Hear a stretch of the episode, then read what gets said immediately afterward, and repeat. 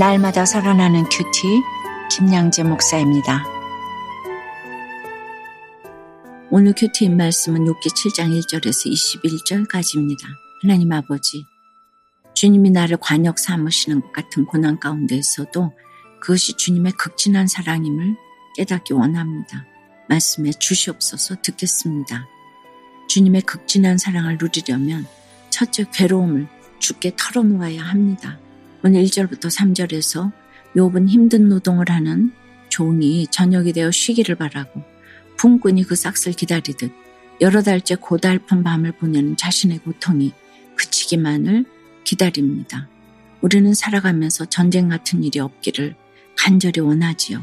그러나 그런 일들을 통해 내 현 주소도 알게 되고 절망도 겪으며 성숙되어 가는 게 있습니다. 그리고 그런 절박함이 생겨야 바라고 기다리는 천국을 사모하게 됩니다.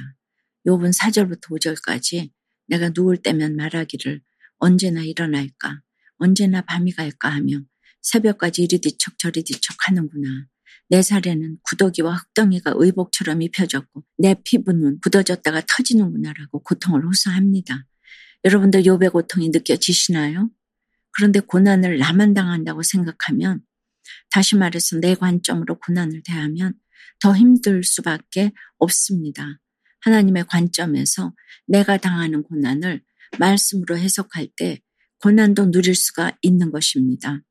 7절에서는 내 생명이 한낮 바람 같음을 생각하옵소서. 나의 눈이 다시는 행복을 보지 못하리이다 라고 해요. 내가 바라는 행복을 다시는 누리지 못할 것 같은 환경이 되면 살 소망이 없다고 느껴지겠지요. 근데 11절에서 욥이 뭐라고 하나요? 그런즉 내가 내 입을 금하지 아니하고 내 영혼의 아픔 때문에 말하며 내 마음의 괴로움 때문에 불평하리이다라고 해요. 아니 하나님께 불평한다고 믿음이 없구만. 이런 생각이 든다면 욥의 친구들과 다를 게 없습니다. 지금 내가 죽을 지경인데 체면을 차릴 여유가 없어요. 세상 사람도 털어놓아야 병이 안 생긴다고 하는데 하나님을 믿는 우리는 똑같이 아파도 하나님께 아픔을 털어놓을 수 있기에 이것은 전혀 다른 차원의 이야기입니다. 이 땅의 종교 중에 자신이 섬기는 신에게 막말하는 종교는 기독교밖에 없다고 해요. 시편의 저자도 44편에서 아니 주님 제가 지금 죽기 직전인데 어찌 주무시고 계십니까? 일어나십시오. 이런 말을 감히 하잖아요. 믿음이 없어서 그러는 게 아니죠. 죽을 지경인데도 나는 괜찮아 하면서 하나님을 찾지 않는 게 오히려 믿음이 없는 거예요. 전능하신 하나님, 좋으신 하나님, 이렇게 하는 것도 기도지만 주님 살려주세요. 죽을 것 같아요. 라고 빽 소리치는 것도 기도예요. 여러분은 어떠세요? 절박함과 간절함으로 주님을 찾은 적이 있나요?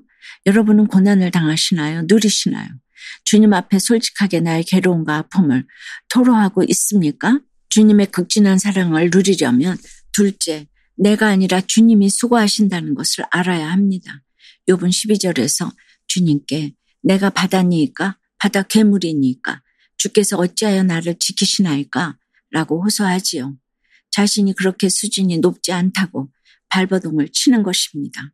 13절, 14절에서는 잠으로 고통을 잊어보려 해도 주님이 꿈으로 놀라게 하시고 환상으로 두렵게 하신다고 하지요. 그래서 15절에서 차라리 숨이 막혀 죽는 것을 택하겠다고 하고 16절에서는 내가 생명을 싫어하고 영원히 살기를 원하지 아니하오니 나를 놓으소서 내 날은 헛것이니이다 라고 합니다. 살아있어도 산 것 같지 않다는 말이죠. 그럼에도 그는 17절 18절에서 사람이 무엇이기에 주께서 그를 크게 만드사 그에게 마음을 두시고 아침마다 권징하시며 순간마다 단련하시나이까 라고 해요. 요번 처절하게 아파하는 중에도 하나님이 아침마다 권징하고 순간마다 단련하시는 것은 자신을 마음에 두시고 크게 만드시겠다는 뜻이 있는 것이라고 고백합니다. 크게 만드신다는 게 무슨 뜻일까요? 우리의 고통을 통해 우리가 의지하는 대상이 점점 바뀌어가게 하신다는 거예요. 부모에서 배우자, 배우자에서 자녀를 의지하다가 이제는 하나님을 의지하게 하신다는 것입니다. 그러니 사실은 우리가 수고하는 것이 아니라 주님이 수고하시는 것이죠. 주님이 우리를 바꿔 가시려고 얼마나 수고하고 계시는지 몰라요. 19절에 주께서 내게서 눈을 돌이키지 아니하시며 내가 침을 삼킬 동안도 나를 놓지 아니하시기를 어느 때까지 하시리까라고 합니다. 주님 저한테 너무 관심이 많으신 것 같은데 그 관심 좀 거둬가시면 좋겠어요 라고 말하는 것이지요. 주님이 나를 간섭하시는 것 같아서 부담될 때가 있더라도 그것이 바로 나를 향한 하나님의 극진한 사랑과 보호하심이라는 것을 알아야 합니다. 사랑의 반대말은 미움이 아니고 무관심이라고 하잖아요. 그러니 별일이 없는 것을 다행이라고 여길 게 아니라 하나님이 나한테 관심이 없으신가? 이렇게 반대로 생각할 수 있어야 합니다. 적용 질문이에요. 살아있어도 산 것 같지 않다고 느껴질 만한 고통을 겪은 적이 있습니까? 하나님이 나를 권징하시고 단련하시는 것이 나를 마음에 두시고 키워가시기 위한 놀라운 사랑이라는 것을 인정하시나요? 남편을 무시하고 낙태한 죄를 회개하며 이제는 하나님의 사랑을 지체들과 나누기 원한다는 한 성도님의 큐티인 묵상 간증이에요. 작은 오빠가 고등학생 때 왕따를 당해 스스로 목숨을 끊은 뒤 집안 분위기는 항상 우울했어요. 전 아들을 잃고 힘들어 하시는 어머니의 눈치를 보며 자랐지요. 그러다 보니 어른이 되어서도 사람들의 눈치를 보며 감정을 건강하게 표현하지 못했어요. 그러면서도 스스로 감정 절제를 잘한다고 생각했답니다. 결국 결혼 후 남편과의 관계에서 제 밑바닥을 보고 말았죠. 남편은 도박과 알코올 중독에 빠져 사고를 많이 일으키다 급기야 음주 운전으로 수감 생활까지 했어요. 이혼만이 답이라 생각하던 저는 하나님의 후대하심으로 믿음의 공동체에 속하게 되었어요. 소그룹 모임에서 제 이야기를 나누며 구속사의 말씀이 들리니 저의 구원을 위해 남편이 수고했음을 깨닫게 되었지요. 남편은 만천하에 드러난 죄인이지만 저는 내면에 숨은 죄가 그득그득한 죄인이에요.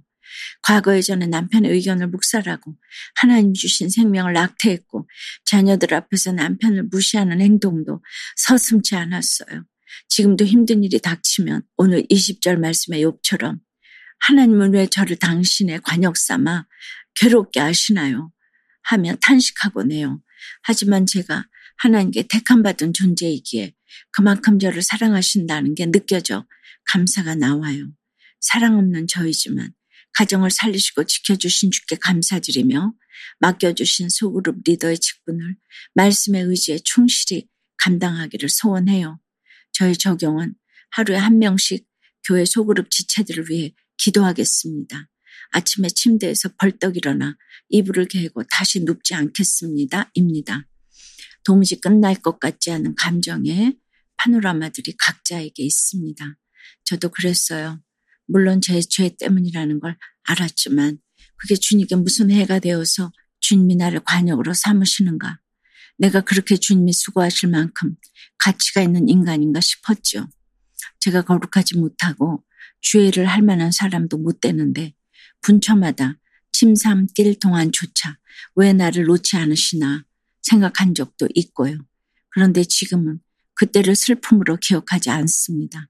우리 하나님이 주신 승리를 통해 얻은 전리품으로 기억합니다. 내가 죽을 것 같았어도 그로 인해 주님을 만나서 이렇게 사명의 길을 걷게 되었기 때문입니다. 사랑하는 여러분, 고난이 끝날 것 같지 않고 늘 제자리만 맴도는 것 같아서 지치시나요?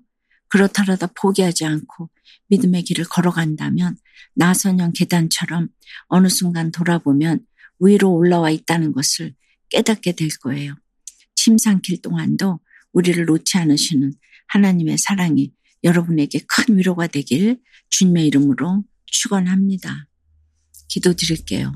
주님 오늘 온몸이 구더기로 뒤덮이고 피부는 골마 터지기를 반복하며 상상할 수도 없는 고통을 겪는 욥이 차라리 죽기를 택하겠다고 합니다.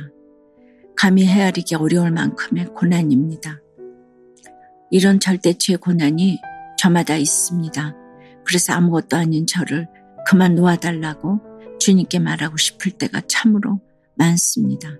그럼에도 욥이 주님께서 자신을 특별 대우하심을 깨닫고 사람이 무엇이기에 라고 고백한 것처럼 저희도 그것이 주님의 사랑과 관심이라는 것을 깨닫기 원합니다.